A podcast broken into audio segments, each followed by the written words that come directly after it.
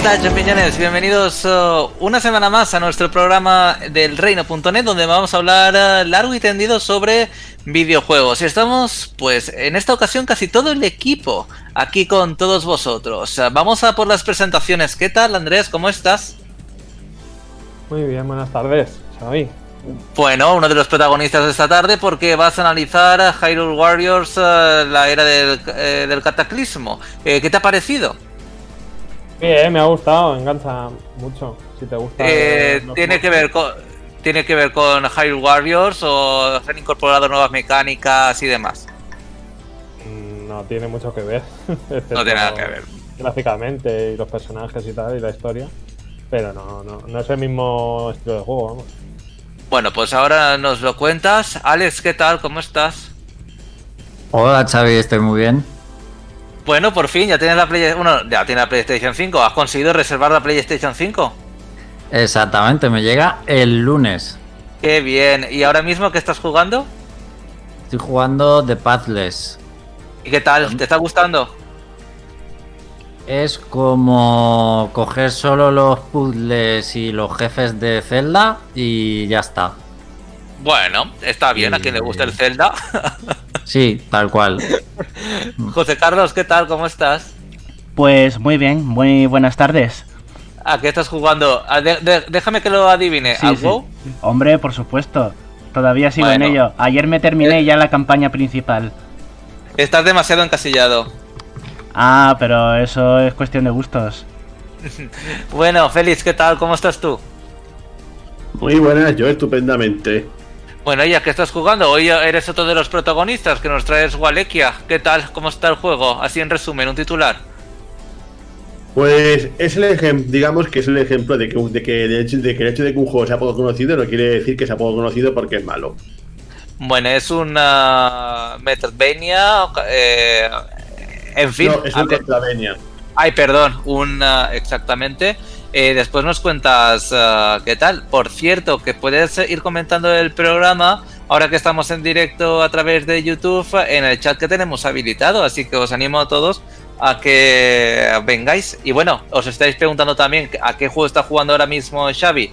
Pues estoy jugando al Astrobot de PlayStation 5 y también el de Spider-Man. Así que ahí dejo el asunto y me están gustando ambos. Pero antes de charlar sobre los análisis que tenemos preparado, pues hay que repasar qué ha pasado esta semana en el sector. Así que José Carlos, cuando quieras, empezamos.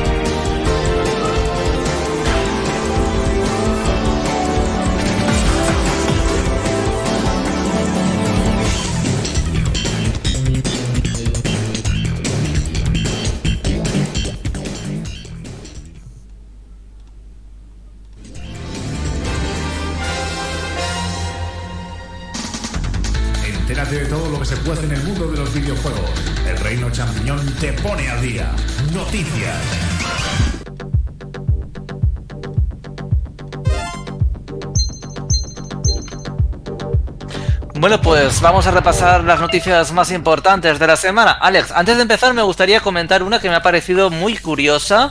No sé, eh, espero que no la tengas tú para no repetirla, evidentemente. Pero es que buceando por internet me he encontrado con, ah, con una noticia curiosa que decía eh, un hombre que hizo creer a su mujer que PlayStation 5 era un purificador de aire. Y al descubrir...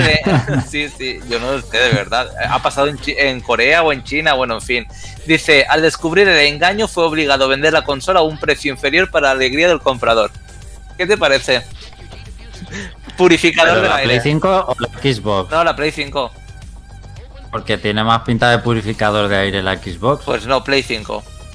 Con lo, con lo difícil que está, con lo difícil que está encontrar una. Pues y venderla es a una precio buena de, idea. Y, y venderla a precio de saldo. Pero bueno. Es una mala, es una buena idea, o sea, en realidad.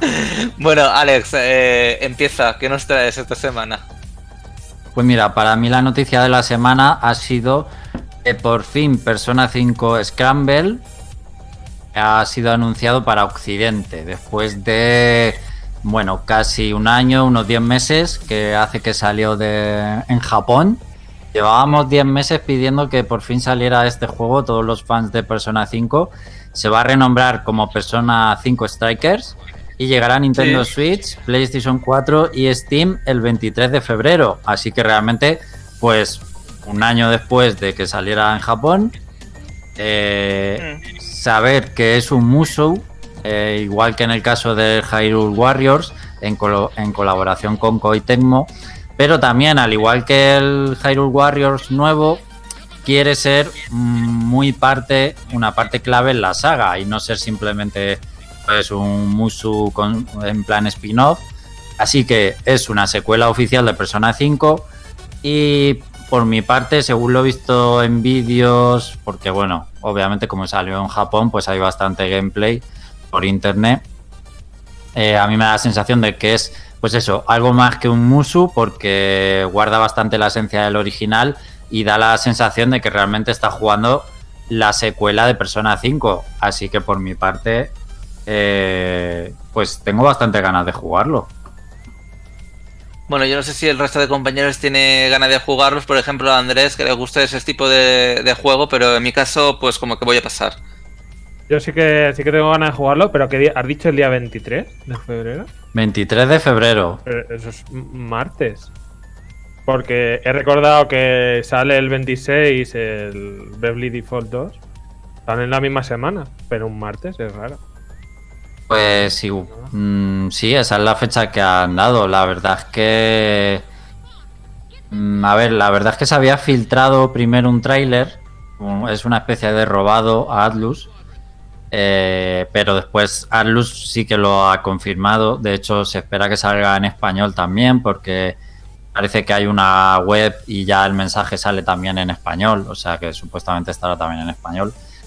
Y bueno, para justificar el, el filtrado, Atlus puso un mensaje en redes sociales como que los ladrones fantasma también les habían atracado a ellos, ¿no? Eh, que era, era bastante gracioso. Más a huevo Toma imposible. Y no sé si la fecha, entonces, como el tráiler que se ha filtrado era norteamericano, no sé si la fecha finalmente mm, pertenece a América o será mundial, pero bueno, en todo caso supongo que esa semana saldrá en todo el mundo seguro. ¿Y qué más, Alex? Bueno, pues eh, terremoto en BioWare, podríamos decir.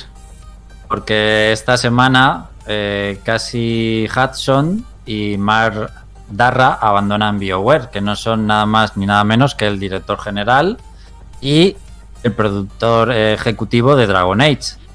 Han anunciado su marcha del estudio voluntaria. Mm, Sí que han sacado comunicados, pero no vienen a decir realmente mucho el motivo.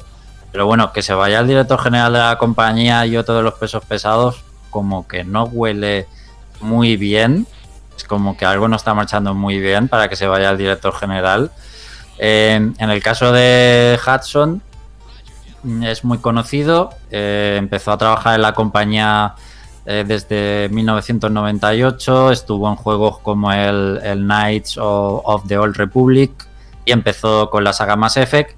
En 2014 ya abandonó la compañía, pero luego acabó, acabó volviendo, sobre todo un poco para salvar la situación. eh, no sé si fue con el Anthem o con el último Mass Effect. Uno de esos dos proyectos que salieron bastante mal, volvió un poco para ayudar a BioWare.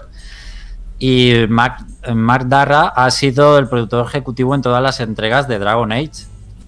Mm, Supuestamente todos los proyectos siguen en marcha, han querido transmitir confianza, pero mucha gente ve en esto que se viene un cierre del estudio.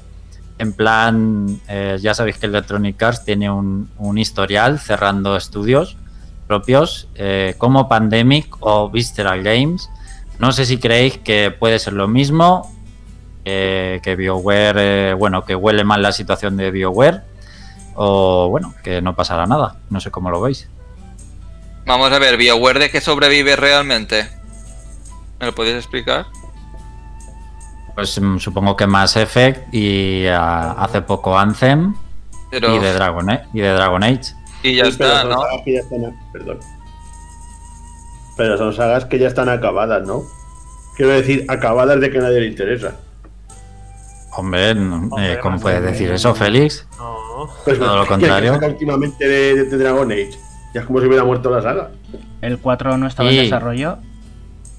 Está en desarrollo un Mass Effect, un Dragon Age y la, y la trilogía remasterizada de Mass Effect que va a salir también finalmente.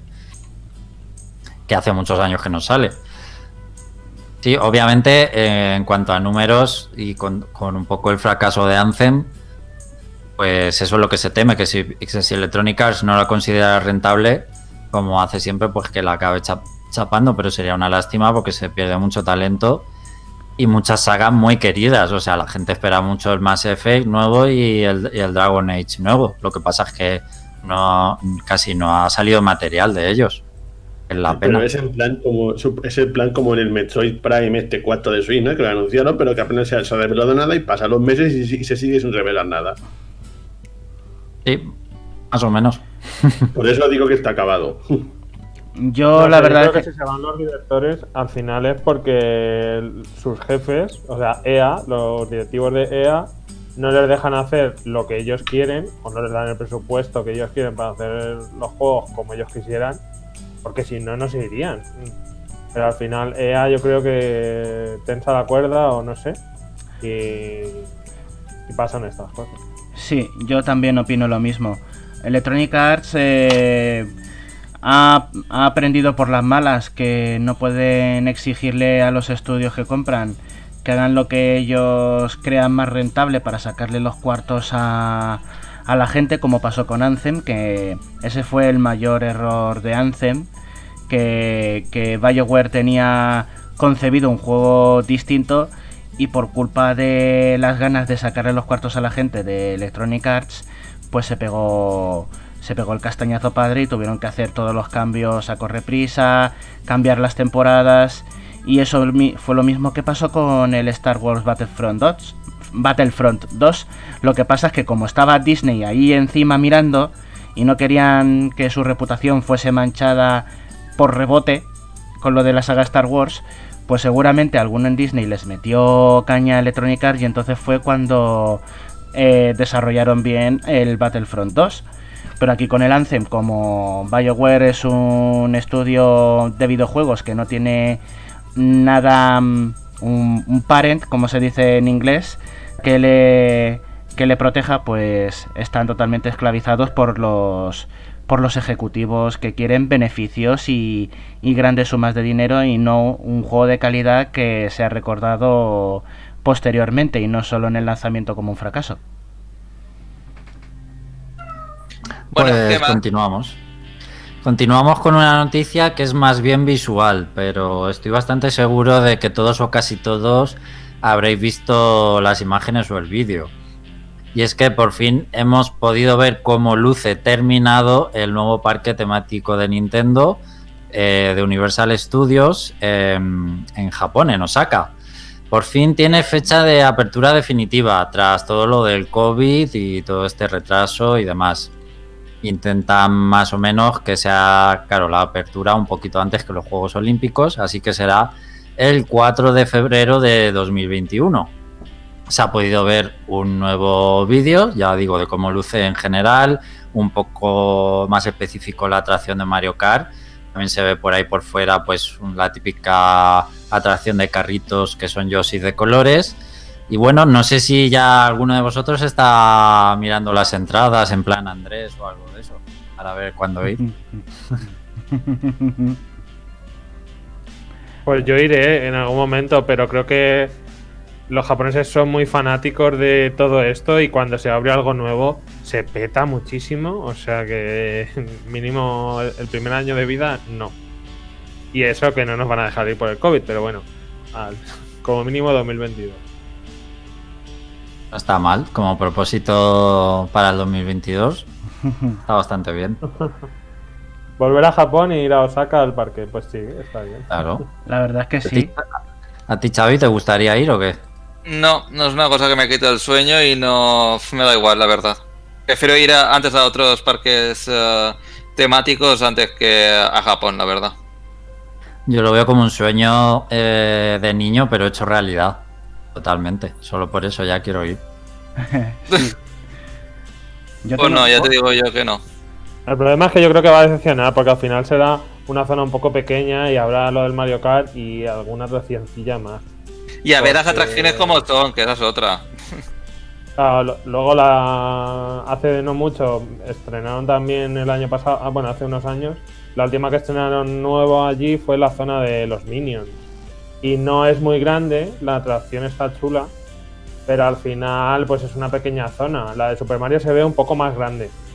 Pero tampoco se ve muy grande en los vídeos, ¿eh? es como una plazoleta y no mucho más. Pero lleno de bueno. cosas.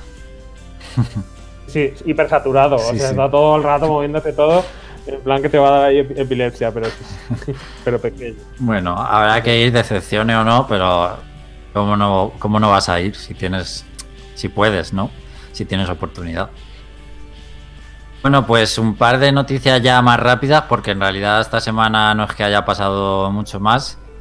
Simplemente hemos conocido que por fin eh, la conversión de Dune Eternal para Nintendo Switch llega el 8 de diciembre, que eso es ya este martes. Mira, un juego que sale en martes también, no es tan raro. Y no sé si alguno de vosotros estaba esperando eh, Dune Eternal en Switch para jugarlo. ¿No? Félix. eh, No, yo no. Pues a mí, sinceramente, que salga en Switch me viene perfecto por lo de los viajes y demás. Es una pena que me lo haya pillado para, para, para PlayStation 4. Aunque bueno, no es la primera vez que me pillo un juego, un Switch y otro en Play 4. Así que aca- acabará cayendo tarde o temprano. Muy bien. ¿Alguna vez habéis hecho eso?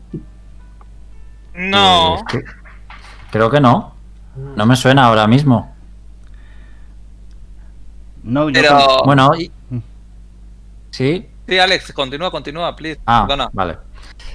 Y nada, eh, yo no la pedí, yo no pregunté por ella, pero parece ser que no me han hecho caso, no me han preguntado mi opinión y aún así van a hacer la segunda parte de la película de Sonic, ¿vale? Eh, entonces, la producción de la película va a empezar en marzo y se espera que termine en mayo. Yo aún no he visto la primera. ¿Me la recomendáis realmente? Es que está en Amazon eh, en Prime Video eh, para verla gratis en 4K y demás. O sea, o antes por lo menos, hace unos meses. Y me pica la curiosidad, pero es que tengo miedo de verla para porque tengo miedo a que me defraude, ¿sabes? no te la tomes en yo la, serio. la verdad que la disfruté bastante, aunque hasta, hasta la volvería a ver y todo. No sé, me pareció bastante entretenida. No en plan una película, pero no sé, se deja ver, es entretenida, que ya es algo en una película de videojuegos, teniendo en cuenta que la mayor parte suele tener calidad ínfima. Yo porque vieras, yo porque vieras al Sonic, eh, mm, el modelo bueno de Sonic bien animado, yo ya, ya por eso te lo pasarías bien. Lo que pasa es que si quieres una recomendación y estás dispuesto a saltarte parte de la película, te ves los primeros 20 minutos y los últimos 20 minutos y, y la película te vas a enterar del argumento igualmente. Porque todo lo del medio es, es un, un viaje de amiguetes en coche. Literalmente es un viaje Un de amiguetes en coche. vamos. Sí, es un road trip. La película es un road trip. Y con esa premisa ya te puedes imaginar lo que te puedes encontrar de Sonic.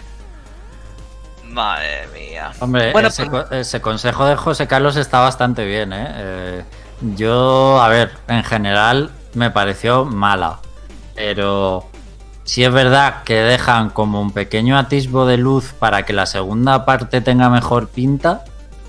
Y al final, bueno, si dices que la tienes en Prime Video y no vas a pagar tampoco dinero por verla, como hicimos aquí José Carlos, Félix y yo, pues tampoco pasa nada porque te la pongas. A ver, has dicho has visto Mulan, creo, has Sí. dicho que habías visto Mulan ayer y debe ser igual parecida en calidad, ay, de mala. O Pero sea yo, que- po- pero yo porque em, eh, no es que sea mala Mulan, sino que empecé a verla en plan sin esperar nada y me gustó. Y pues igual, Sonic igual, Sonic igual. ni, ni eché en falta mucho. Lo que sí que eché en falta son algunas escenas de la película de dibujos animados eh, que no está, evidentemente, eh, que salen en la de dibujos animados, pero no en la en la de ahora. Y que me, me, me queda un poco perplejo. No sé. Es que me gusta. Me, me hubiese gustado que las hubiesen pu- puesto. Pero bueno, en fin, no sé. A ver, Bueno, otra- déjame decir que, que la primera ha sido todo un éxito y que la segunda se va a llamar, para gusto de los fans, Emerald Hills. Uh, qué bueno. Qué bien. Muy bueno, muy bueno. Pues el primer nivel del Sonic 2, básicamente. Ese es el nombre del primer nivel de Sonic 2. Así que, pues sí, apunta maneras de que quieren hacer una segunda parte con todo mejor. Yo es que sabes lo que haría ahora. Yo no sé de qué va la primera trama, ¿vale? Pero lo que haría es que el protagonista y Sonic se vayan al mundo de Sonic. Es que como no lo he visto, no, tampoco sé cómo termina. Y que sea todo en 3D. Ojalá, ¿verdad? Una parte Pues sí. de que puede pasar. No sería, la primer- no, no sería la primera vez que hacen una película con actores reales y todo dibujos animados. Sí, Solo sí. hay que ver Ro- Roger Rabbit o, bueno, en fin, hay y juegos y todo, así que... Detective Pikachu. Uf, qué asco de película. A mí me gustó. Ya. Es que no la pude terminar, lo siento, pero no la pude terminar. Me parece Pues de es lo bastante peorcito. mejor. Es bastante mejor que Sonic. Me parece súper lenta la película. eh, no sé, no me gusta. La tuve que quitar. Pero como tú tienes el gusto al revés, pues a lo mejor sí que te encanta Sonic. Pues sí, puede ser. La de, la de ser, Sonic. Escucha, Xavi, la de, la de Sonic es muy rápida, ¿eh? Eh, Aunque es lógico por ser Sonic, pero sí, es una peli bastante rápida de, rápida de ver. Y por Jim Carrey, ¿eh? Que se me olvidó decírtelo, que Jim Carrey es el que se echa el- todo el peso a la espalda de, de sacar adelante la peli, ¿eh? Gracias a él la peli sale a flote. La segunda, si la aprovechan bien a Jim Carrey, con el ending final, o sea, los últimos momentos de la película, puede ser lo mejor de las dos, realmente. Bueno, a mí no me parece tan mala la película. O sea, teniendo en cuenta la que hay de las películas de videojuegos, y tal, está bastante bien. No sé, me como hacen a Sonic, por ejemplo, me gustó mucho. No sé, es decir, lo que he dicho. No me parece que sea genial, pero tampoco una porquería. Por cierto, no puntualiza Andrés. eh, y es verdad, el Doom Eternal en Switch solo va a ser digital, ¿vale? Que lo sepáis. Joder, qué asco. en serio. No sé. Últimamente com- compro mucho más físico que digital. Me jode cuando un juego así que, que esté chulo y me interesa solamente salga en digital. Es como si no lo tuvieras, casi como si lo bajara pirata. Pues ya estaría. Bueno, Alex, ¿qué más tienes en la recámara? Ya, ya, ya estaría, Xavi. Ah, ya estaría. Bueno, pues nada, eh, hasta aquí las ah, noticias de la semana, las más importantes. Veo que por el canal de YouTube pues hay gente en el chat, por ejemplo, Izanagi33 o Leo Fre. En fin, nos recomiendan algún que otro juego para jugar. Es, ah, por ejemplo, Leo Fre dice que jugamos a Nine Witches, que está en One, P- eh, PC, Steam, PS4, que es un juegazo de aventuras al estilo LucasArts. Entonces tendremos que jugarlo, evidentemente. Bueno, pues hasta aquí. ¿Queréis decir alguna cosa más? ¿O calláis ahora? ¿O habláis ahora o calláis para siempre? Bueno, sí, un poco de off topic. eh, decir eso, que habían salido esta semana nuevas reservas de la Play 5. Que nue- nuevamente ha sido complicadísimo conseguir. Hay mucha gente que no ha podido. O sea, Pero por los bots, ¿eh? Yo creo que petan las páginas sí. web. Literalmente, las petan. Sí, pero es lo que está diciendo la gente, que al no poner en tiendas y tenerlo todo online, eh, le estás dando vía libre a los especuladores y a los bots y esa empresa que toda la semana ya sale una noticia de que han comprado no sé cuántas PlayStation 5 y, y dicen que es que lo hacen porque necesitan comer ellos también y comprar regalos a sus hijos. Entonces, pues nada, eh, viva la Pepa, ¿no? Y por, eh, por ejemplo, en el corte inglés, en la web del corte inglés, que puedes ver el número de personas que está viendo la página. Sí. en el momento de las reservas ponía como 400.000 o algo así. que era una so- 400.000. Sí, sí, que es una absoluta barbaridad. Y decir nada, que yo tuve gente que dichosa consola, por amor de Dios.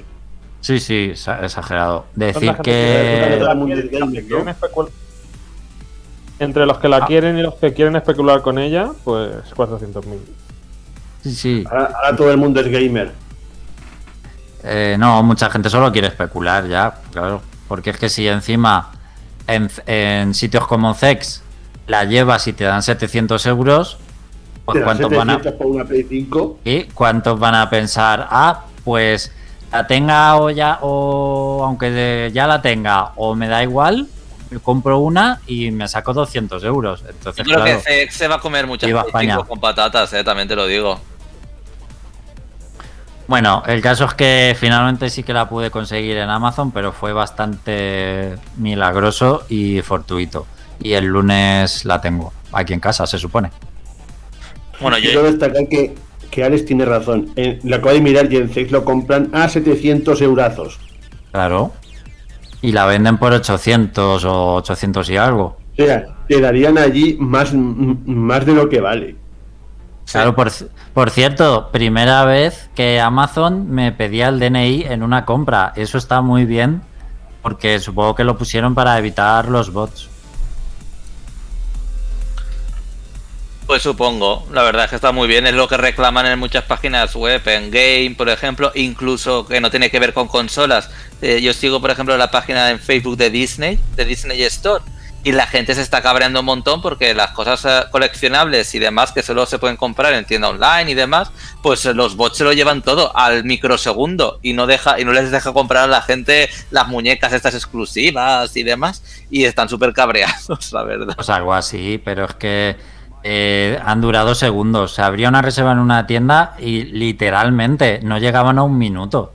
Está Yo recuerdo una, que- una locura, ¿eh? En la segunda ola me costó como dos horas entrar a a la página de Game. Era todo el rato caída y al final lo pude hacer a través del móvil. O sea, del navegador del móvil. Pero es que era en plan, me dio un error al, al apagar la, la precompra, o sea, la señal, y ya está, ya se me ha jodido otra vez. Pero no, lo recibí todo, el correo y todo. Pero fue una locura. Y esta vez, eh, una hora antes o algo así, la página ya estaba caída. Claro, o sea, era una exageración. esta semana Game las abría a las 12 de la noche. Pues que yo pude comprobar, desde las once y media a la, uno y, a la una y media estuvo caída. Sí, sí, una exageración. Y Mediamar creo que prometió stock y al final no puso. Y la gente Pero es que estaba hubo, error. Pero en, en Twitter he leído que se equivocaron, un problema técnico y que lo iban a poner no sé qué día. No sé Bueno. algo de eso. Sigo manteniendo que es el eh, lanzamiento de nuevas consolas más desastroso de la historia. Y, po- y por cierto, Xavi, te lo tienes muy callado, pero ¿cómo va la búsqueda de la Xbox Series? No, no va. no va porque. yo- yo no la- Vamos a ver. eh, vamos a ver, vamos a ver. No va porque yo no la estoy buscando. Sa- ¿Sabes lo que te quiero decir? Sí. pues eso. Pero, pero hay- alguien la está buscando y la Alguien la está buscando, sí, alguien la está buscando. Una tontería. Es una tontería, pero bueno, yo, yo como no, no lo voy a, yo no voy a jugar, a mí me da igual. A mí ahora mismo, curiosamente, me interesa más la Xbox que la, que, que la Play 5 por una cosa que no sé si debería mencionar aquí en público. Dilo, dilo. Porque digamos que, según he visto vídeos por ahí, es facilísimo meter emuladores hasta de Play 2. Sí, pero eso es porque Microsoft permite eh, tener una aplicación legal que te deja eh, bajar el, retro, el RetroArch y puedes ahí meter a través de un USB pues todos los juegos de Wii, Play 2, eh, PSP, eh, en fin, todos los juegos que te dé la Es gana. decir, que ahora mismo casi que me interesa más Xbox por ser como la consola definitiva con todas las consolas antiguas en una. Y lo que está haciendo mucha gente es pillarse la Series S para hacer eso. En fin, sé. Me parece una tontería, la verdad. Pero bueno, volviendo a la Play 5, de verdad, eh, me he quedado flipando con el mando. No sé, creía que la gente estaba como exagerando. Eh, yo no sé si Sony lo va a aprovechar, porque Sony también es muy dado de dejar el mando un poco aparcado. Como cuando salió el Six Axis, no sé si os acordáis. Después quedó como un poco segundón. Y después con el, pa- el panel táctil que haya que en Play 4, que salió en Play 4. Y también lo dejaron un poco apartado. Sobre todo, sobre todo las eh, third parties. Y en este, la verdad es que en el Astrobot, que es un plataforma que no deja de ser como un juego de plataformas demo para, para explotar el DualSense y demás, eh, me he quedado eh, flipando por la vibración, porque yo no sé el tiempo que hacía que Sony no renovaba los motores de, de vibración. Es que hay un momento en que Astrobot, que es como un pequeño robot, para quien no sepa lo que es, se meten dentro del mando y es que mueves el mando con el sensor de movimiento y parece que estén dentro, literalmente. Y los gatillos me ha flipado muchísimo eh, el, el, um, el- el control de los gatillos y que tenga diferentes profundidades y que esté duro a veces para, para, eh, presionarlo, los diferentes tipos de presión. O sea, es una pasada y da como una sensación muy guay. O sea, es, algo que hay que experimentar. Y por cierto, que Astrobot creo que es el camino que tiene que seguir eh, Sony, bueno, el estudio de Sony en cuanto a plataformas, porque aunque sea una demo y es larguita, la verdad, eh, larguita quiero decir, es como un juego, pero bueno, un corto, a lo mejor cuatro horas o algo así, aunque ahí tiene muchos desbloqueables. Eh, creo que es un plataforma súper chulo. Yo ya lo disfruté, bueno, yo disfruté de otro juego de Astrobot en la, en la PlayStation VR, que es para mí el mejor juego de plataformas que tiene la PlayStation VR. Y ahora puedo decir que es una pasada o es como un homenaje a toda la historia de PlayStation. Es que en cada rincón hay algo eh, referente a PlayStation. O sea, impresionante. A juegos, juegos que a lo mejor ni os acordáis como de PSP, Fat Princess, eh, el Chrome, eh, yo qué sé. Es que hay un montón de juegos que diríais, ¿este juego cuál es? Y es que te quedas mirando diciendo, ahí rebuscando en tu memoria papa, eh, Patapón, eh, mm, el, el, yo qué sé, es que hay de juego, el Fat Princess que yo tengo para la PSP, que no sé si sabéis cuál, qué juego es. O sea, de verdad, es una pasada. No tengo nada más que decir. Bueno, y que el Spider-Man se ve muy bien también. Y ya está. Espero es eso, que eh, PlayStation 5 aproveche, bueno, las compañías aprovechen el mando porque el mando es una pasada, la vibración y eh, es más cómodo que el anterior. Incluso prefiero el del Xbox, ya sabéis que es uno de los mejores mandos, pues ahora prefiero incluso este que el de la Xbox, es como más grande, es más ah, eh, ergonómico. eh, no sé, es, eh, no es el mando perfecto, evidentemente, pero ha mejorado muchísimo y eso se agradece. Bueno, la semana que viene podemos decir ya que haremos especial de, de la consola. Ah, y también me ha gustado mucho, bueno, los tiempos de carga, que es una virguería, eh, la nueva la nueva interfaz, porque la Xavi, Play- Xavi, no lo destripes todo. La semana que viene hablamos de la consola. En Venga, todo el va. programa. Bueno, vámonos a Hyrule Warriors. ¿Hyrule Warriors o Hyrule Warriors? ¿Cómo lo pronunciaríais vosotros, chicos? Hyrule. Hyrule Warriors, ¿no? No lo sé, lo pregunto. Eh, Hyrule Warriors, la era del, del cataclismo. Vamos allá, porque Andrés tiene todas las claves y además también podéis ver el videoanálisis aquí en elreino.net.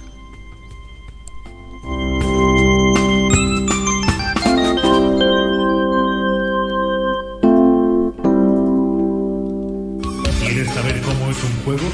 El Reino Champiñón te lo exprime a fondo. Escucha nuestro punto de vista. Análisis.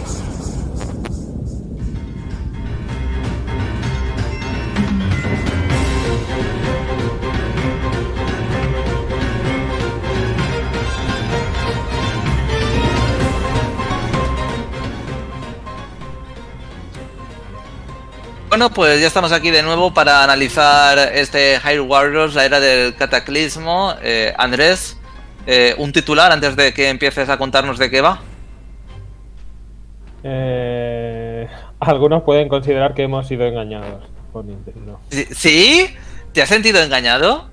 No, voy a empezar precisamente por, por este tema para quitarlo de la mesa y centrarnos luego en el juego. ¿Pero te has sentido engañado? No, no, con el, con el tema Uy, ya has dudado, ¿eh? Has dudado, ¿eh? No, no he sido engañado. Pero que, yo he dicho eso porque en el Nintendo Direct, donde lo anunciaron, eh, parecía que íbamos a ver la historia del cataclismo, todo lo que ocurría antes de Breath of the Wild. Y realmente no es exactamente así. Para puntualizar esto, Mm. quería decir eh, que, bueno, en los primeros minutos del juego, no es un spoiler, el pequeño mini guardi- guardián este con forma de huevo que aparece en la portada del juego. Sí. Eh, hay un momento de la historia original de Breath of the Wild que se activa. Estaba ahí desactivado y por algo que pasa en el juego se activa y eh, crea un portal en el tiempo y viaja al pasado eh, para avisar a Zelda de que viene el, el cataclismo. ¿vale?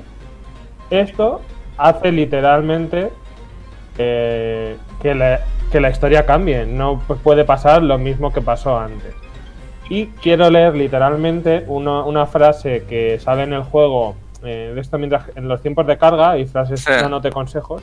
Pues hay una que se titula Dos mundos y, y pone literalmente Terrak es el mini guardián, ¿vale? Entonces pone cuando Terrak, perseguido por la manda- maldad de Ganon, llegó del futuro, nació otro mundo diferente al de la historia principal. O sea, que es en plan, nos hemos sacado la historia esta de la manga, no os flipéis. Es otra línea de tiempo, digámoslo así, o ¿vale? O sea que no esperéis todos los acontecimientos que pasan en los vídeos del pasado de Breath of the Wild ni nada de eso. Pues qué decepción, me acabas de quitar todas las ganas de jugarlo.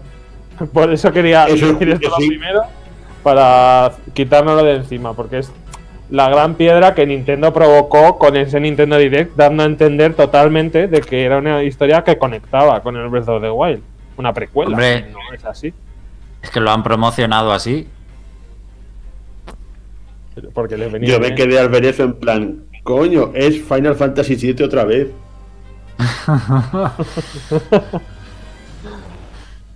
¿Vale?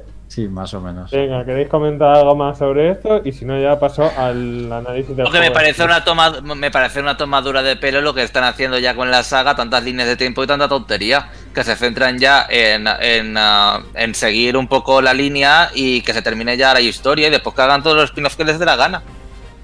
Es, es el Aonuma es el Nomura de Nintendo. Como no, te- como no tenía que ser Aonuma. El, Claro. el aprendiz, porque no llega a esas cotas, pero bueno. Pero quiere, pero quiere quiere ser. llegar, pues puede ser. En fin, Parece, bueno, parece todo un sueño de Zelda comatosa o algo así. sí, claro. bueno, Andrés, que, eh, por ejemplo, hay personajes como Zelda que si te basas en que es el pasado, eh, nadie ha despertado su poder, no, no hacía nada. No era un personaje que tuviese nada. Hasta que pasa todo lo de Breath of the Wild, de, de poderes y tal, digamos. Pero bueno. Venga, pues voy a empezar el, el análisis, ¿vale? Eh, como vale, pues cuando decía, tú quieras. este guardián eh, avisará a los a Zelda y a Link y al rey de Irule de, de que está a punto de llegar el cataclismo. Entonces, ellos se intentarán evitarlo. ¿Cómo? Pues yendo a los cuatro elegidos a conseguir que les ayuden con sus bestias divinas y tal, para intentar evitarlo todo. ¿Vale? La historia principal un poco es esto. Y nada, toda la historia discurrirá casi todos son excusas para. Venga, pues primero vamos a las cuatro localizaciones de los cuatro elegidos. Luego que si hay que proteger no sé qué fuerte. Que si hay que conquistar esta zona que los malos, los enemigos se han hecho con ella. Y un poco todo eso nos va llevando por las típicas luchas de un Moshu. eh, donde hay multitud de enemigos que quitarnos de encima, ¿vale?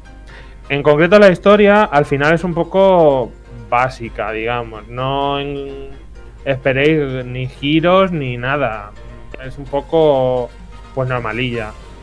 Y que es verdad que las cinemáticas son muchas.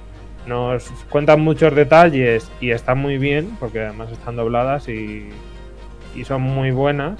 Pero la historia en sí no es una historia demasiado original o pasan cosas bastante parecidas a Breath of the Wild y tal, o sea que tampoco destaca mucho. Sí que es verdad que tiene suficiente interés para, para que queramos seguir jugando. Entonces, eh, las aparte de las batallas, que, que está llena de enemigos, también hay misiones. eh, o sea, a ver, espera. A ver, a ver, a ver. Eh. A ver, Andrés, céntrate, porque yo sé que es un juego complicado de explicar. Pero bueno, venga, Claro. vamos allá. Coge impulso, respira que- y vamos. Que tenemos un- los mapas son muy grandes Sí. y tendremos que ir haciendo pequeñas misiones que nos irán diciendo, pues están atacando la puerta del castillo. Venga, pues todos vamos allí a quitarlo encima, a matarlos todos esos. Y entonces, una vez que los hemos matado, pues aparecen eh, guardianes en otra zona. Venga, pues ahora muévete hacia el otro lado para acabar con ellos. Y un poco así nos van contando con diferentes enemigos y pequeñas como fases en las que tienes que ir moviéndote por, los escenarios y matando un montón de enemigos en, en el camino, ¿vale? Aparte, eh, digamos que tendremos que ir, ya nos conviene a nosotros, ir explorándolo todo porque habrá cofres por ahí sueltos, habrá, por ejemplo, los colos, vuelve a haber colos eh, ocultos en las fases y tendrás que ir eh, buscándolos. Son parecidos a Breath of the Wild, lo típico, ves un molinillo y te acercas, le, das a la interrogación para ver qué es eso y es un colos que hay oculto y, cosas así de varios tipos, igual que, pasaba en Breath of the Wild. Y nada, también vuelven a aparecer en, e- en este, como en el Hero Warriors anterior, las típicas bases en las que tienes que matar muchos enemigos y un último mini jefe para hacerla de tu color, de tu bando. Lo único que he notado que es que en este pierden peso. En el anterior era muy importante mantenerlas, y había muchas fases que si las perdías te lo quitaban, y en este hay muchas que son opcionales. Lo tuyo es ir al castillo a donde te pidan a matar a tal jefe y sí que es verdad que por el medio hay muchas de estas bases, pero mm, puedes hacerlas o no, realmente. Si tú vas directamente a, a saco, lo puedes saltar. Pero bueno, siguen estando ahí y suelen darte buenos objetos y materiales que luego contaré que hacen falta y hay que recoger muchísimo. Eso en cuanto a las batallas. Y luego, lo mejor del juego, y se lo han currado mucho, son los personajes y sobre todo lo original de, y lo diferente que son cada uno, con ataques súper raros, súper espectaculares en muchos casos, y, que te hace querer ver cómo funciona cada uno de los. cuando los vas desbloqueando, ¿vale? Son eh, 18 personajes en total, o sea que son bastantes. Y seguro que, que pensando en Breath of the Wild decís, ¿tanto personaje? ¿Quién podría ser tal? Bueno, hay algunos que sorprenden y no te los esperas, que sean personajes jugables. Pero bueno, eh, el juego básicamente eh, se basa, tiene dos botones de ataque, el botón de ataque normal y luego el ataque fuerte. Normalmente el ataque normal es un ataque sencillo y cuando cambias al botón de ataque fuerte, de ataque fuerte, pues hace diferentes tipos de ataques según las veces que hayas pulsado el ataque normal.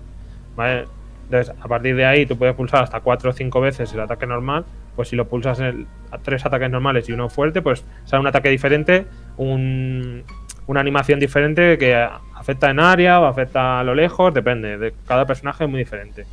Por ejemplo, eh, es un poco rara porque usa la, la piedra seca con los poderes que teníamos de crear hielo, de atraer y cosas así. Y, cuando lo empiezas a ver moverse, es en plan, ¿qué? Zelda no, no, no ataca con una espada, sino que es todo el rato con la, con la piedra seca. Pues sí, es así, es muy curioso. Y se sube en el hielo y luego cae y tal, no sé. Están muy chulos todos, la verdad. Están, están muy bien muy bien hechos. Es de lo mejor, de lo que mejor se han currado y, y molan mucho. Por ejemplo, Rivali, pues mm, vuela eh, y entonces son ataques más aéreos. Luego, Mifa es la única que tiene su ataque especial, eh, hace que se cure algunos corazones, porque es la curandera, digamos, del juego. Pues ella misma es, del- es la única que lo hace, no tiene, no tiene nada más. Eh, Urbosa con el rayo, no sé, es de lo mejor y te apetece jugar cambiando los personajes y ir viéndolos todos y, y eso eh, está muy bien. Después de eso tienen el ataque especial que comentaba, que se va cargando una barra y suele ser devastador. Y lo guardaremos pues para los momentos de, de jefes o que haya muchísimos enemigos. En el juego también se sube de nivel y tendremos además eh, armas que iremos recolectando un poco igual que Breath of the Wild, pues nos irán dando la misma arma con diferentes cualidades de ataque y se podrán fusionar para que aumente más el ataque y además con algunos sellos que les dan ciertas propiedades, como un 7% más de ataque en los ataques básicos o un 4% más de alcance y cosas así. Cada una tiene diferentes cosas que podremos ir combinando hasta cuatro sellos, creo que es. ¿Vale? Eh, luego iremos recogiendo un montón de materiales y de objetos de todos los enemigos. De- desde los enemigos hasta un árbol que golpeas y te dan madera.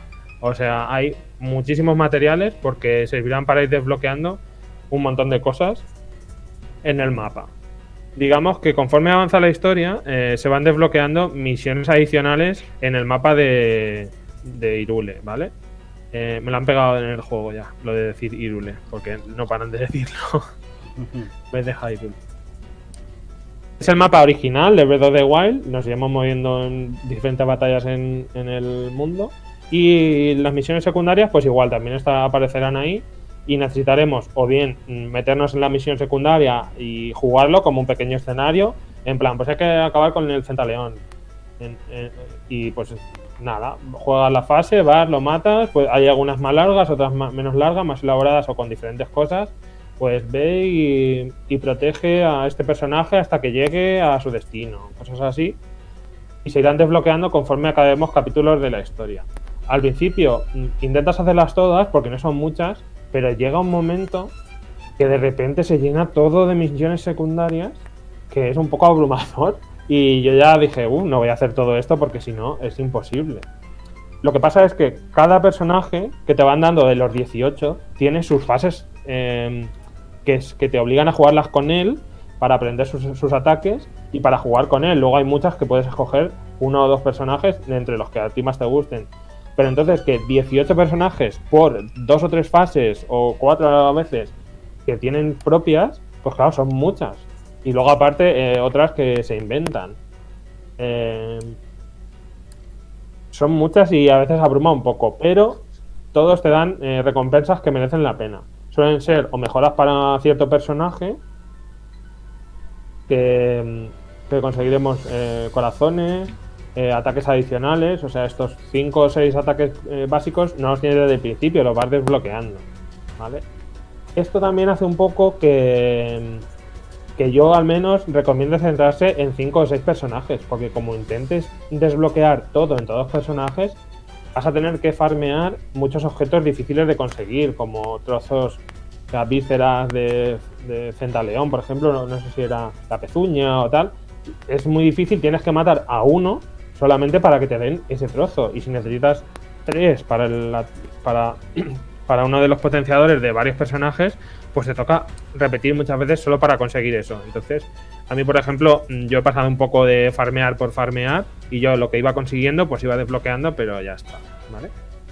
Como os digo, hay muchísimos materiales, hay además mercaderes que van cambiando en el mapa, que no son siempre los mismos, y tienes un poco que comprar las cosas antes de que las necesites, si tienes cero en el inventario, para tener alguna, porque seguro que te va a hacer falta en algún momento, y hay que jugar un poco con eso.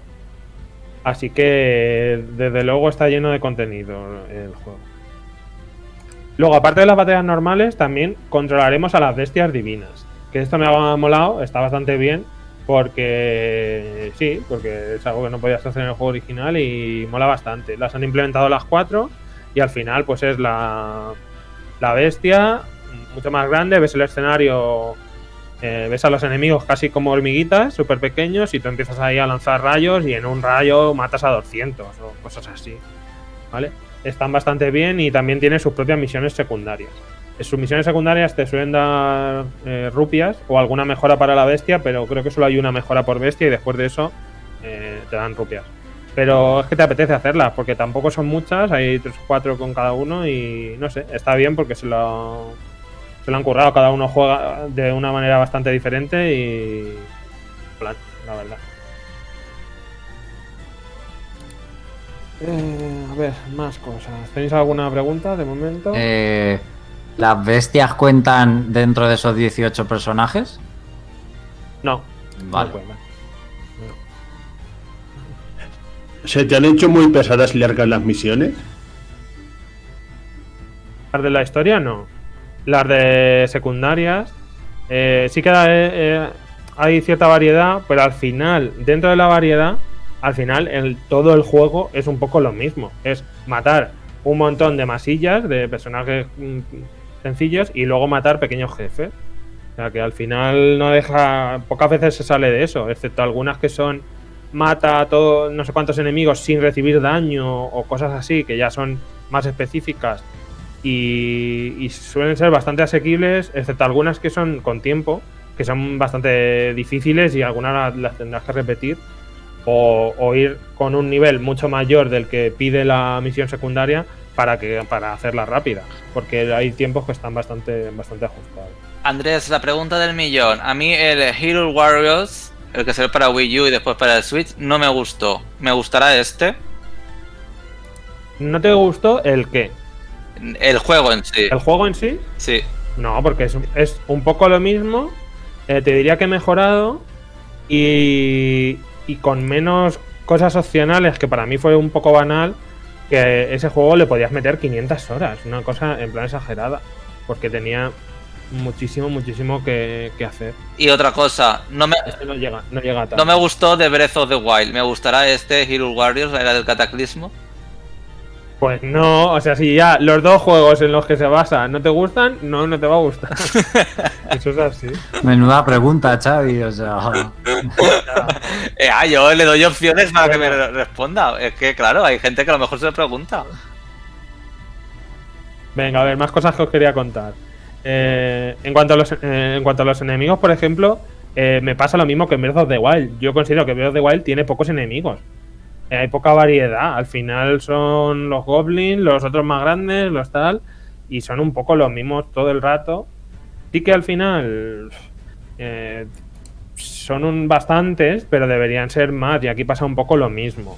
Además juegan también con la- el mismo enemigo, pero de hielo, de fuego, de rayo y de oscuridad, digamos, que es el, cataclismo cuando lo posee. digo. Y bueno, en cuanto a eso, me hubiese gustado que hubiese más. Pero bueno. Y en cuanto a los personajes, por ejemplo, hay algunos que no están muy bien. O sea, los han querido meter que son así originales, pero al final son muy grandes. Hay veces que es que ni siquiera ves lo que está haciendo el enemigo para tú reaccionar o esquivarlo. Es en plan, macho, que no veo con este personaje tan grande. Y al final eso los he un poco ido dejando. Hay otros que sí que son muy chulos, que apetece mucho jugar con ellos y que no creo que nunca Nintendo los haga jugables. Entonces solamente en estos juegos tenemos la oportunidad de, de mantener. Y luego ya quería hablar de la banda sonora, que es una pasada. Está súper bien. Son arreglos, digamos, o versiones de las melodías más típicas del Breath of the Wild. Y están muy bien. La verdad es que son muy chulas. Han hecho unos arreglos que están bastante bien. Así alguno cañero y tal. No sé, me han molado. Y por supuesto el juego está doblado al español. Pero muy bien doblado. O sea, muy, muy bien. Las voces son muy chulas, son las mismas del primer juego. Y hay muchísimas cinemáticas. Ayuda mucho a que quieras saber seguir con la historia, que hay mucha cinemática. Te, están, te cuestan mucho- muchos detalles, como decía antes, y eso me ha gustado, está, están muy chulas. Ay, mira, tengo, tengo que decirlo, Andrés, porque es que eh, estoy jugando sorprendentemente, ¿vale? Eh, al juego este de boxeo que acaba de salir para Switch, ahora que se acerca las navidades, que es muy mierder. Eh, ¿Esto es un tópico es del juego? Que... no, no, es por, por el sentido del doblaje, porque, bueno, en fin, que, que no está doblado. ¿Cómo se atreve Nintendo a, a- a lanzar un juego no doblado y solo en inglés? Eh, bueno, en fin, después lo explicaré en el video análisis, continúa. Es que no quiero... El juego de boxeo no es de Nintendo. Pero está distribuido por Nintendo. Bueno, y, y que es donde no es... Vamos, yo creo que no tiene mucho Pues tenéis que cuidar, pues tenéis que cuidar las cosas, ¿no? Que distribuye la gente. Bueno, que los juegos que distribuye, ¿no? Bueno, que ya lo pondré, ya lo pondré a parir en el video análisis. Cuando continúe, Bueno. Vale, vale. Pues nada, me quedaba un poco que criticar lo que menos me ha gustado del juego. Eh, digamos es que, bueno, gráficamente se ve muy bien, es el, bien. el eh, artísticamente es el of the Wild, todo, el diseño de los personajes y tal, todo eso muy bien, los efectos son buenos y tal, pero tiene muchas caídas de frames y de Mm. frames y rascadas de la consola. Cuando hay muchos, y muchos enemigos y ataques espectaculares, eh, se peta mucho, ¿vale? Y en portátil peor, ¿no? Yo en portátil no lo he jugado nunca. Pero, por lo que leo en los foros, en portátil ya es eh, infumable. O sea, Para Se la gente que no te, que tenga la, la- que tenga la versión eh, capada de Switch eh, lo va a disfrutar a tope. ya. eh, a ver, yo nunca he sido mucho de esto. Sí que es verdad que se me peta un rato, pero digo, joder, es que está lleno de cosas, es normal. La gente no se lo toma así, se lo toma más en plan, vaya mierda de optimización, no sé qué. Pues eso. Entonces, si eres muy tiquismiquis con eso, puede que, te moleste a veces. Eh, si no, como yo, mm, básicamente me paso de eso y ya está. No me, no me ha afectado mucho, ¿vale? esta es, yo diría que es de superior pega. Y el- la historia que podría ser un poco mejor. Podría ser más interesante o más emocionante. Al final no tiene demasiado. Y se parece en muchas cosas a demasiado a Breath of the Wild. ¿vale? Aún así quiero decir que el juego está muy bien. Es un roba horas. Mm, Se te pasan las horas que es que no te enteras. Porque mm, es como muy, satisfe- muy satisfactorio cargarte a toda esa cantidad de del ejército enemigo con un personaje que te gusta, con ataques así espectaculares que te molan y, y es que te picas y quieres seguir jugando y jugando y, y no te das cuenta. El juego mm, tiene la historia principal unas 20 horas, quizá un pelín menos, si vas solo a la historia principal. Pero en nada que hagas unas cuantas misiones para subir a algún personaje que lo vas a hacer porque le consigues una barra adicional de vida, le consigues más corazones, eso siempre viene bien y, y algunas que son muy rápidas. Eh, mínimo se te va a 30 horas. Y si lo quieres hacer 100%, te vas a, a 60, 70 o más o menos así. Cierto, Y nada más, me faltaba comentar que el cooperativo es a pantalla partida en modo eh, horizontal, o sea, alargada pero no horizontal. Y ahí se peta todavía más. La gente también dice que se peta muchísimo, normal, porque está sacando l- las dos, dos vídeos en el modo cooperativo. Pero aún así se puede jugar. Yo he visto vídeos de gente jugándolo y funciona. Así que cuando hay muchos enemigos, pues se peta. por cierto, eh, compartir la historia de nuestro compañero Spider de la videoanálisis. Ay, no lo he visto, no he lo iba a ver, pero no he querido verlo para no para que fuese mi análisis, sin influenciarme. ¿Tú qué ¿A qué nota le, darías? Pues yo le daría un siete y medio. Creo que. Pues la, mi- la misma nota ha puesto él. Ah, mira, pues mira. Muy bien. Coincidimos Bueno, al menos. Sí, la ¿Tú verdad. dirías? ¿Dirías que Mira. es un juego, sálvate la historia, juégalo por lo divertido que es? Sí, juégalo porque es divertido y No, está de la historia. Aunque es un insulto al jugador, pero la jugabilidad lo, lo compensa. Tampoco es un insulto, simplemente el, el de Breath of the Wild tampoco me parece que tenga una de las historias más desarrolladas de los Zelda, es bastante sencilla, tampoco tiene tanto. O sea que mm, Nintendo tampoco destaca por eso en, en esta entrega de la saga. Básicamente es un poco para aguantar hasta Breath of the Wild 2. Está bien volver a ver a los personajes y tal y, y te da ganas de Zelda. Bueno, a mí me ha dado tantas ganas que me he puesto a jugar a Zelda Twilight Princess para jugar un Zelda a Zelda. Así que A ver, chicos, antes de, recomiendo. continu- antes de continuar con el programa, en el chat están escribiendo sobre el análisis. David Abraham X dice que la verdad ya es hora de que los fans de la saga Zelda se olviden de sus teorías de líneas de tiempo y abracen el concepto de multiverso. Eh, eh, que también. Eh, Kirei no Yuri eh, dice, por ejemplo, que le está jodiendo el tema de los ingredientes porque te hace repetir misiones para seguir avanzando en la historia. Eh, Roxer, no, dime. no, para seguir avanzando en la historia, no, no lo- para seguir avanzando en la historia no lo necesitas. Son todo para cosas opcionales. La, la historia está, o sea, se desbloquea cada capítulo a capítulo. Pero sí que es lo que os decía, céntrate en unos personajes concretos, porque como intentes hacer eh, todos, a todos subirles todo, vas a tener que farmear un montón de cosas y te va a hacer pesado. Bueno, Roxer Belmont dice que está muy entretenido el juego y es muy recomendable para adentrarse en el mundo Mosu. Mosu. Eh, Kirei no Yuri también dice que el diseño de Impa del primer eh, Hero Warriors eh, le parece más de guerrera guardiana tocha y esta Impa es como demasiado kawaii ninja, que tampoco es que esté mal, pero ni, dice. Y puede Spy- ser. Aunque ya te digo yo que la va a usar mucho, porque es uno de los personajes más rotos. Y cuando te cuesta una fase dices, va, me voy a poner a Impa. Y te la pasas.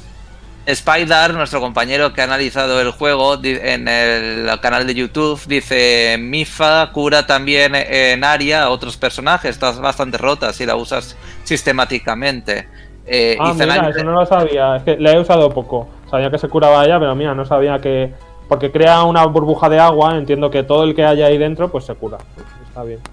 Y Zanaki33 dice, mucha gente dice que ese estilo de juego va muy bien para desestresarse y Spider eh, continúa diciendo que los trailers del juego se enfocan demasiado en la historia y aunque bien llevada, reitero que no debería ser una razón de peso para jugar a este juego. Bueno, pues. Yo quería preguntar, Andrés, ¿has jugado al Fire Emblem Warriors? Sí.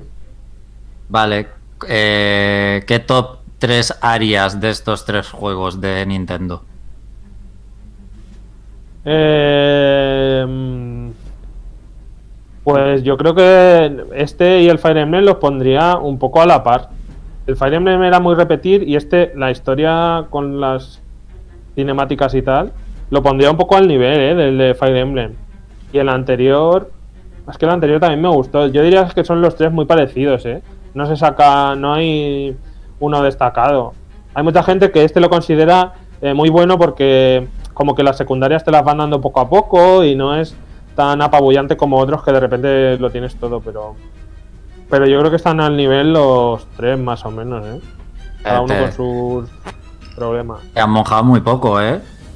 Ya, es que no, no te sabría decir porque los tres, la historia del primero, del Hero Warriors 1, me gustó muchísimo. Es de- me gustó mucho. Y, y el Fire Emblem también me moló mucho. Es que al final son moshus muy parecidos. O sea, no. Quizá el Fire Emblem es el que menos recuerdo la historia. No me suena nada muy interesante. O no lo recuerdo ya. Mm, yo creo que en general da, o sea, creo que se da por hecho que son juegos muy fanservice al final, que son eso, juegos Warriors, pero de personajes de Nintendo y es como vienes aquí pues por jugar con los personajes y por el fanservice. Pero yo no sé, me ha decepcionado un poco lo de la historia, creía que este iba a despuntar un poco en eso y que un poco hay con el Breath of the Wild 2 que iba a salir también, pues iban a montar una trilogía de juegos un poco chula y que tuviera la historia y sentido, ¿no? Una especie de trilogía de Breath of the Wild. Pero si dices que no es así, creo que ahí nos han vendido un poco la moto, aunque le ha funcionado muy bien a Nintendo la promoción, porque bueno, si no lo habíais leído, eh, creo que ha vendido ya más de 3 millones de copias y ya es el juego, el Musu, el, juego con nombre Warriors del- de, jamás de toda la historia que ha hecho Koei Tecmo, incluso de su saga Dynasty Warriors. Pues ya este es el Musu más mm, vendido o más rápidamente vendido de la historia. O sea que fijaos si le ha funcionado bien a Nintendo toda la promo.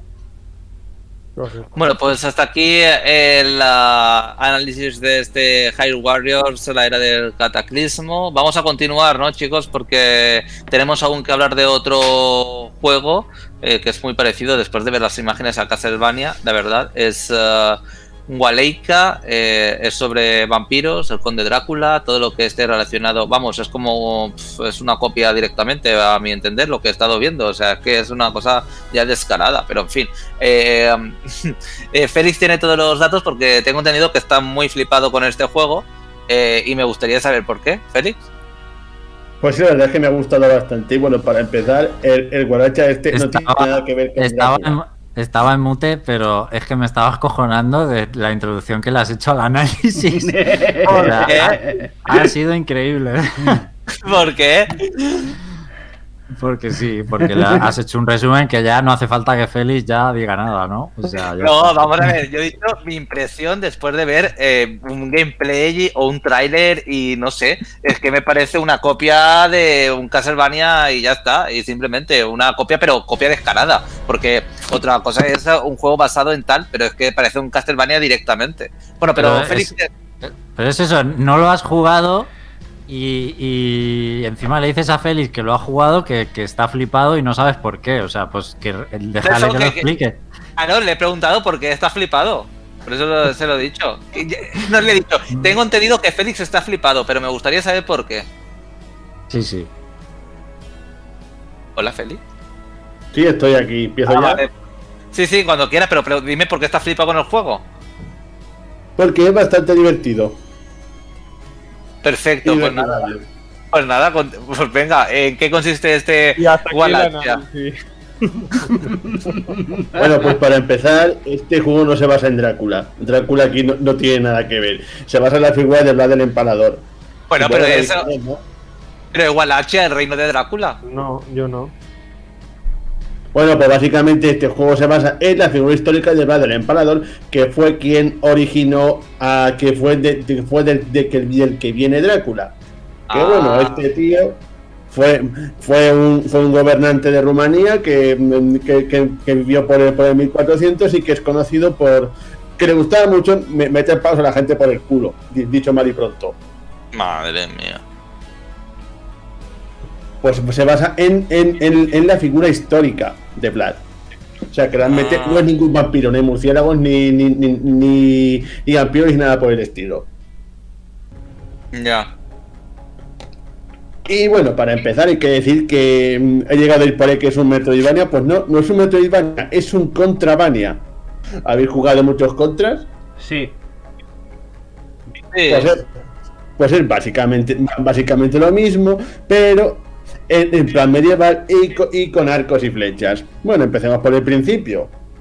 La historia es, una historia clásica de venganza en la que básicamente tenemos a nuestra protagonista, Elsin, que es una chica normal que vive en, que vive en una aldea normal con su padre y su hermano hasta que un buen día los ejércitos de Vlad la arrasan hasta los cimientos, matan a sus padres y luego Vlad secuestra a su hermano. O sea que básicamente es una historia de venganza en la que la chica esta pues quiere matar a Vlad y, y- y rescatar a su hermano.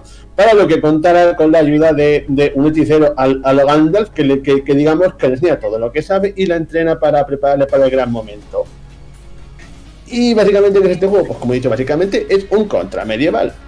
Es un juego lineal. es que, que te, avanza- es, que te, es que te digo una cosa, Félix, perdona que te interrumpa eh, la explicación, pero es que la protagonista es como un calco de la protagonista de Contra Hard Corps para Sega Mega Drive.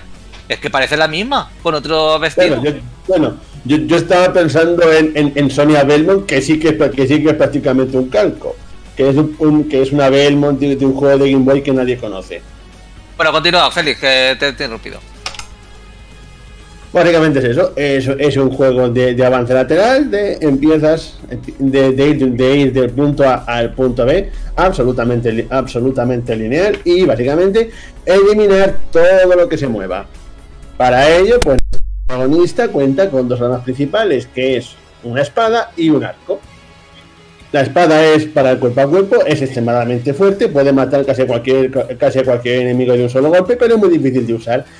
Y pues tenemos nuestro arco que nos sirve para, para atacar a los enemigos a distancia y que podremos potenciar de diversas maneras, pudiendo disparar flechas más fuertes o, o- poder, o poder dividir nuestro disparo en tres y cosas similares. Como he dicho, como es un contrabane, y eso se nota, y eso se nota en el hecho de que a lo largo de los niveles, para poder para mejorar nuestra para mejorar nuestras habilidades pues podremos recolectar potenciadores que esos potenciadores aparecen mediante unos pajaritos que, vuelan por la pantalla de, la misma manera que los rebolsos del contra que te daban power ups. Pero puedes conseguir entre otras cosas más vida mejores flechas una espada más potente con la salvedad de que con que te golpeen una vez te lo quitan todo por lo tanto, es un juego que básicamente te invita a jugar bien. O juegas muy bien o no llegarás muy lejos. Es un juego, como otros de su especie, bastante jodidillo, aunque al menos no con una dificultad tan abrumante como tan abrumadora como un contra. Por ejemplo, nuestra protagonista puede aguantar varios golpes y asimismo hay, hay puntos de control en los niveles. La única salvedad es que, bueno, tenemos tres vidas al principio que, que podemos ir incrementando, consiguiendo puntos, encontrándolas por ahí escondidas en, en, jarrones y demás. Si nos matan todas las vidas, tenemos que empezar todo el nivel desde el principio. Y digamos que los niveles son lo bastante largos como para que esto sea muy irritante, pero a la vez tengas ganas de probar otra vez para ver hasta dónde llegas. Bueno, tú has dicho, Xavi, que esto es una copia. Yo lo llamaría homenaje. Que es básicamente lo que es. Yo lo veo en plan como un homenaje a los juegos antiguos estos de arcade, tipo Contra y tipo Castlevania, porque es que es eso, es que es básicamente un Castlevania, pero con otro nombre. Al igual que pasaba con, no me acuerdo cómo se llama, el del, del Bloodstain. Sigue, sigue los mismos pasos, solamente que es bastante más frenético. Hay muchos enemigos. Cada dos por tres hay un montón de. hay, un montón de enemigos por pantalla. Y además hay que decir que la variedad de enemigos de este juego es bastante buena. Tenemos de todo. Tenemos los típicos soldados del ejército de Vlad, que se dividen en tíos que nos golpean con espadas y tíos que nos disparan desde, diversas alturas. Hay en plan tíos gigantes protegidos por escudos en, los que tenemos que darse en el punto débil. Diversos, diversos animales salvajes que por alguna razón quieren matar a Elsin, en plan tipo perretes que corren hacia nosotros y que son difíciles de dar porque son pequeñitos, no los puedes dar con las flechas, o las típicas águilas estas que te persiguen y, te tiran a los barrancos, que por supuesto siempre aparecen en zonas de plataformas. Lo chulo es que cada uno de estos enemigos, pues digamos que tiene como un comportamiento y tiene más o menos que saber lo que hace cada enemigo para poder enfrentarte a ellos, lo cual está muy bien porque no es en plan coger el típico enemigo y ponerlo en mil colores y que básicamente hace lo mismo. Luego, en medio de cada nivel, pues tenemos el inevitable jefe intermedio y luego al final tenemos al jefe final de turno. Y por supuesto, siguiendo con los cánones de este tipo de juegos, muchos, muchos jefes finales pues, van a aparecer como enemigos menores otra vez de otro color. Básicamente tenemos siete niveles y como he dicho, su longitud está bastante bien porque, ¿cómo decirlo? Son lo bastante largos como para que no se hagan asquerosamente cortos, pero a la vez son lo suficientemente cortos como para que no nos desesperemos cuando nos quitan todas las vidas. El juego está muy, pero que muy bien hecho en ese sentido, porque está hecho de forma de que no es un desafío imposible, pero tampoco es un camino de rosas. Este juego, un veterano de contra, no, no- no tendrá demasiadas dificultades para terminarlo bien. De hecho, a mí al final no me ha resultado muy complicado y eso que, y eso que soy un poquito torpe para estos juegos. Bueno, luego una vez te paras el juego desbloqueas un modo de dificultad mucho, mucho, mucho más jodido que se basa básicamente en que los enemigos se mueven el doble de rápido. Lo cual aumenta bastante la dificultad.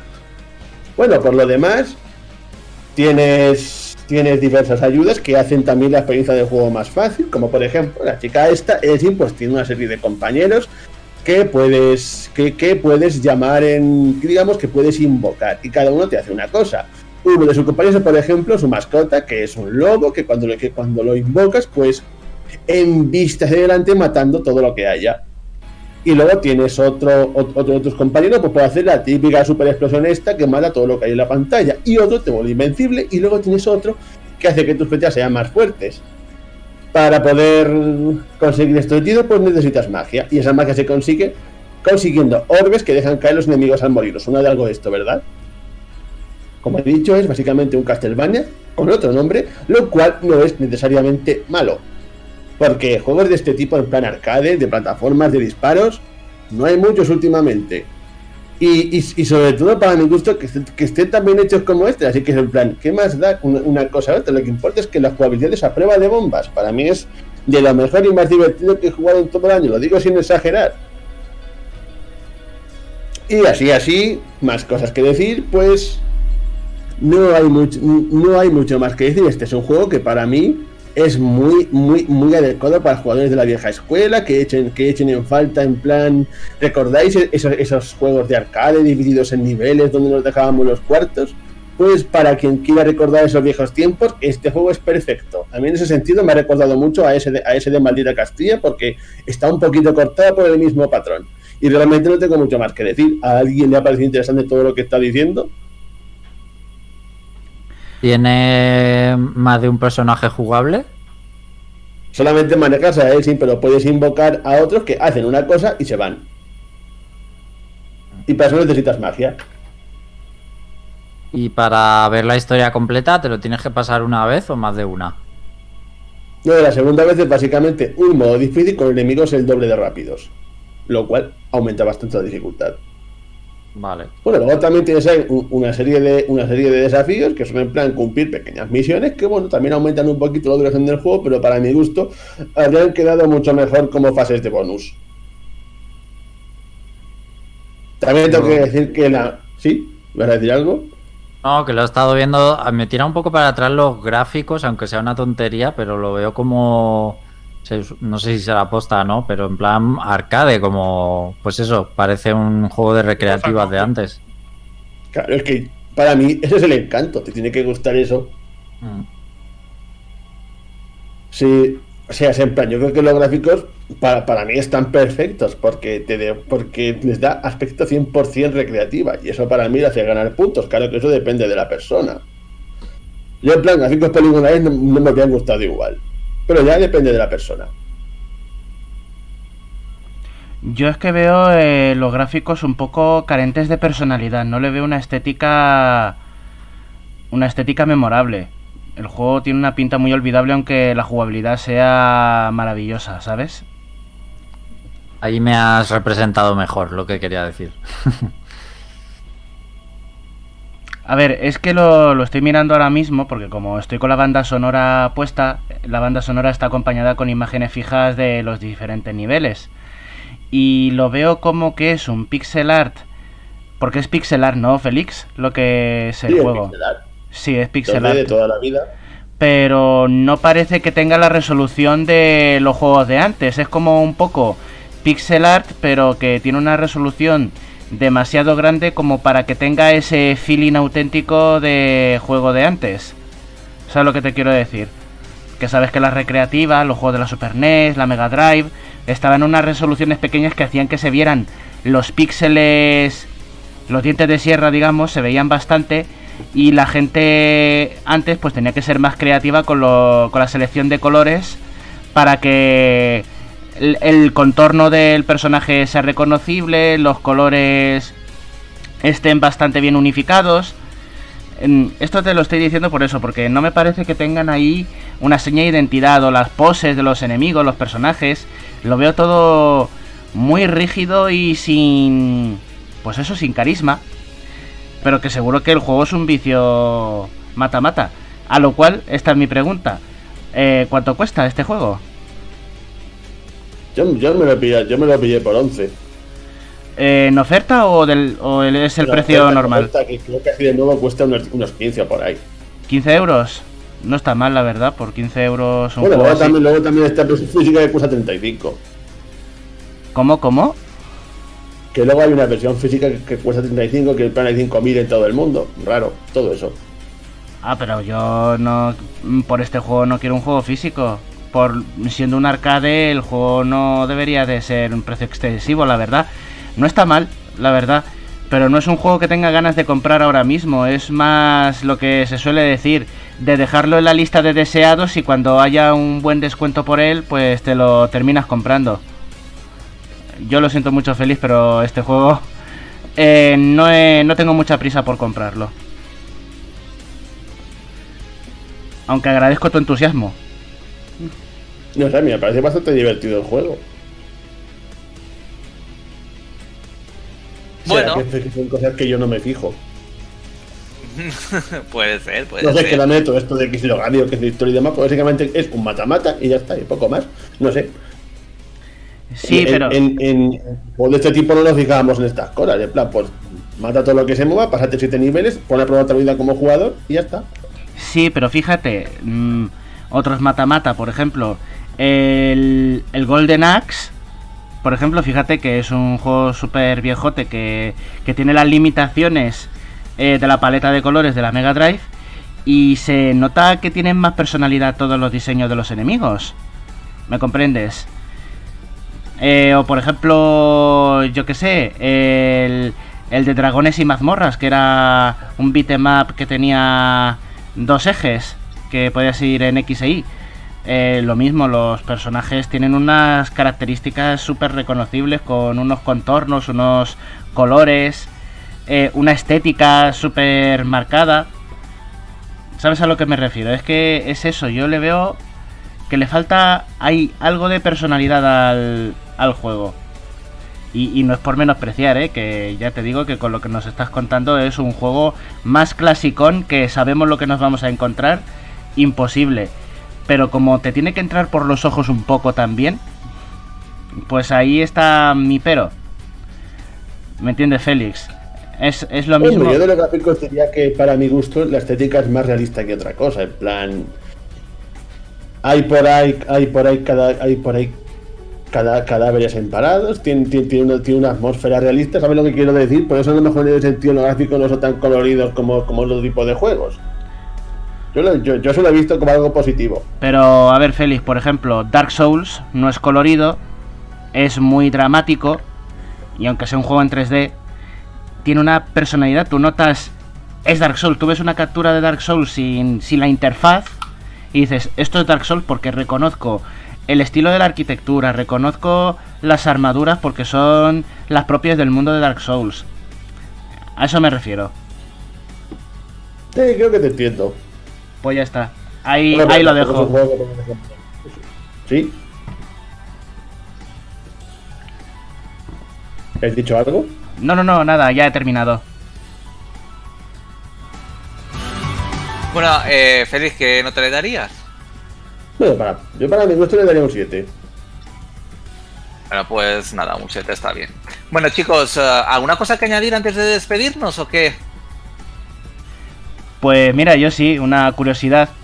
A ver, ya sabéis que estoy analizando el, el Shadowlands, el World of Warcraft, y he pasado por una misión súper curiosa de un NPC que me pide que me ponga una mascarilla para entrar en una zona contaminada y de que me lave las manos después de terminar la misión. Y me ha chocado bastante, es una anécdota que he tenido ahí jugando. Y lo mejor de todo es que el personaje que te da la misión se llama Pandemis. Yo por mí eso. Bueno, chicos, pues hasta aquí el programa. Por cierto, Alex, ¿a qué vas a jugar? ¿A qué vas a seguir jugando? ¿Vas a cambiar de juego? No, eh, sigo con el de Pathless hasta que me lo pase lo- y lo, lo tengo que analizar. Hasta el lunes Y- que te llegue la y- Play 5, básicamente. ¿no? Sí, además es, es un juego cor- cortito, no me queda mucho y al terminármelo para que me llegue a Play 5 el lunes y jugaré el Astrobot este o Astro Boy, como se llame. De verdad, o sea, no pruebes el Demon Soul antes de probar el Astrobot. Solo por la demo de No, inicio. Solo por la demo de. Solo por la, la demo de inicio. O sea, cuando empiezas el juego hay como una demo del mando. Eh, porque el juego se ha hecho para, evidentemente, para experimentar lo, lo que da de sí el mando. Eh, de verdad que es una sensación eh, súper guay. Pero estoy diciendo que voy a jugar primero el Astro Boy, ese lo primero de todo. O sea que voy, voy a hacer eso porque tengo entendido que es precisamente para saber todo lo que puede hacer el mando. Y después, te- la verdad es que tengo dos. Con esto de recibir la. de tener la consola más tarde, pues tengo dos juegos para analizar de Play 5. Uno Vale. es el, el Observer y el. y el Demon Souls, claro. Entonces, pues no sé con cuál tiraré. Bueno, cualquiera será bueno. Puede que el Demon Souls, porque tengo muchas ganas. Bueno, Andrés, ¿qué tal tú? ¿Vas a ¿Con qué vas a continuar? ¿Con el Twilight Princess o con alguno diferente? Sí, sí, voy a seguir con ese. Además que no me acordaba que era tan bueno. O sea, hace tantos Ay, años. de verdad, yo no sé cómo te puede gustar el Twilight. Princess. Es el peor Zelda que he jugado yo en la GameCube. Eh, pero si es Vale. Son tan originales y tan buenas.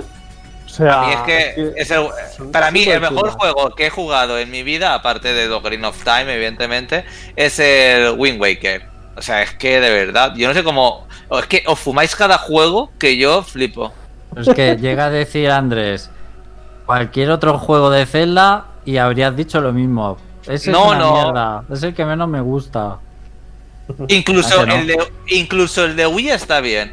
Antes que ese. ¿Pero qué mía, pero ¿cómo ¿Qué puedes decir eso? ¿Veis? Si es el que- Skyward es bastante peor. David va contra corriente, ya está, no pasa nada. Hay que asumirlo así. No, pero es verdad, es que tenemos gustos muy diferentes y eso es lo bueno. Yo, el, el Twilight Princess, es- o sea, junto a Ocarina of Time, es de lo- los celdas que más me he pasado. O sea, que los he rejugado. Hay celdas que no me los he vuelto a pasar más de una vez. Pero el Twilight Princess y el Ocarina of Time son los que más he rejugado. Ay, mira, pues yo mira, pondría el peor, el ah, Mayoras Más, el peor, de, así de sobremesa, ¿eh? El peor, o sea, el peor. Joder. El segundo, el Twilight Princess, por debajo de la tabla. O sea, Porque los dos primeros de NES, imagino que te encantan, entonces, ¿no? Son tus favoritos. el primero está muy bien. El segundo, a lo mejor lo pondría el tercero por abajo. Ah, muy bien. Incluso los de CDI, por ser tan, ah, tan raros, los pondría más por arriba, por el medio. Por cierto, Andrés los tiene y esos juegos tienen que valer oro, también os lo digo. Venga, voy a recordar que tu Mario favorito era el Sunshine y ya, ya dejo de hablar. Exacto, exacto. Eh, mi Mario favorito es el Sunshine, por encima del Galaxy y del Odyssey, claro, evidentemente. Eso es provocar. No es provocar, es mi gusto y ya está. A mí me gustó mucho el Aqua y todo, o sea, yo me flipó el juego. A mí también, pero tengo que admitir que el Galaxy está muy por encima. Ay, el Galaxy está es para críos, pues eso. Yo no sé, tanta risa. Bueno, bien. Yo eh, lo meto todo este Galaxy 2 en, es- en, en el CD World. Coño, en, en, en, en, en el CD All Stars. Ya. Yo también lo echaría de menos, la verdad. No, yo no soy yo como. Bueno, bien, me voy a callar. Eh, Félix, ¿a qué vas a jugar? Pues me estoy jugando las, las sagas Light Raccoon que me encanta. Es- os- que seguro Ay, que no soy el. Que- Eh, pero, he pillado, el, he pillado el, el Trilogy para Vita. Ah, muy bien. Pero es Y que seguro que no el, soy el único. el primero es el mejor. El segundo está bien, pero el tercero ya es infumable. Demasiados minijuegos para mi gusto en el tercero. A mí, me, a mí me gusta el primero porque es más tipo Crash Bandicoot o no sé, más, eh, más lineal. Pero bueno, está bien. Bueno chicos, creo que le he preguntado a todo el mundo que va a jugar. Muchísimas gracias también a la gente que nos está escuchando a través de YouTube y también después en, ah, en 101.9 FM Albacete. Ay, sí, Albacete. Y bueno, Andrés está comentando aquí por un chat interno que tenemos nosotros para comunicarnos que ya hay actor para Metal Gear Solid, que es Oscar Isaac. Correcto. No sé si lo habéis visto. ¿qué, ¿Y qué opináis? Sí, lo hemos Sí, Creo que visto. le pega, ¿eh? Sí, sí, le pega, le pega bastante. Sobre todo cuando está afeitado Oscar Isaac, parece el Solid Snake del primer Metal Gear Solid. Una duda, ¿este actor es el de las últimas pelis de Star Wars? Sí, es Poe Dameron. Exactamente. Yo lo que todavía tengo dudas, no lo he confirmado, si Kojima está involucrado o no. En la Mm. peli no lo sé. Porque si no está involucrado, a ver, él seguramente la vea, pero si no está involucrado me parece un error y, y vamos, para mí le baja muchísimo el listón ya. Sobre todo porque su sueño era ser director de cine. O sea que es que estás haciendo que no cumpla su destino. Claro, pero esto llevará la licencia de Konami, Claro. y como están enf- enfadados, Sí. pues, pues no lo sé. A- es- o sea, lo ideal sería que estuviera, pero ya veremos. Bueno chicos, pues ah, gracias a todos los que estáis escuchando. Por ejemplo, Izanagi33 ya para cerrar dice que hay que recordar que yo soy fan de PlayStation All Star del Royal y evidentemente es mejor, es mejor que el Smash eh, eh, mil veces. Pero bueno. Y se sé por sois unos fanáticos, sois unos fanáticos. Nosotros, ¿no? Sí, vosotros sois unos Ya, ya. fanáticos. Sois unos fanáticos de Nintendo, ¿qué crees que os diga? Ahí comiéndole estás esperando que se siempre- anuncien el 2 del All Star para Play 5, ¿no? Eh, Pues, hombre, y seguro que es mejor que el de Switch, el del Smash, está claro. correcto, sin jugarlo y sin ni siquiera asistir, es mejor. Hombre, claro. Pero, ah, pero, pero hay que tener la- las perspectivas altas, ¿sabéis? Es que de verdad. Bueno, chicos, eh, nos vemos la semana que viene, ¿vale? Bueno, chaito, Sí. adiós. Adiós.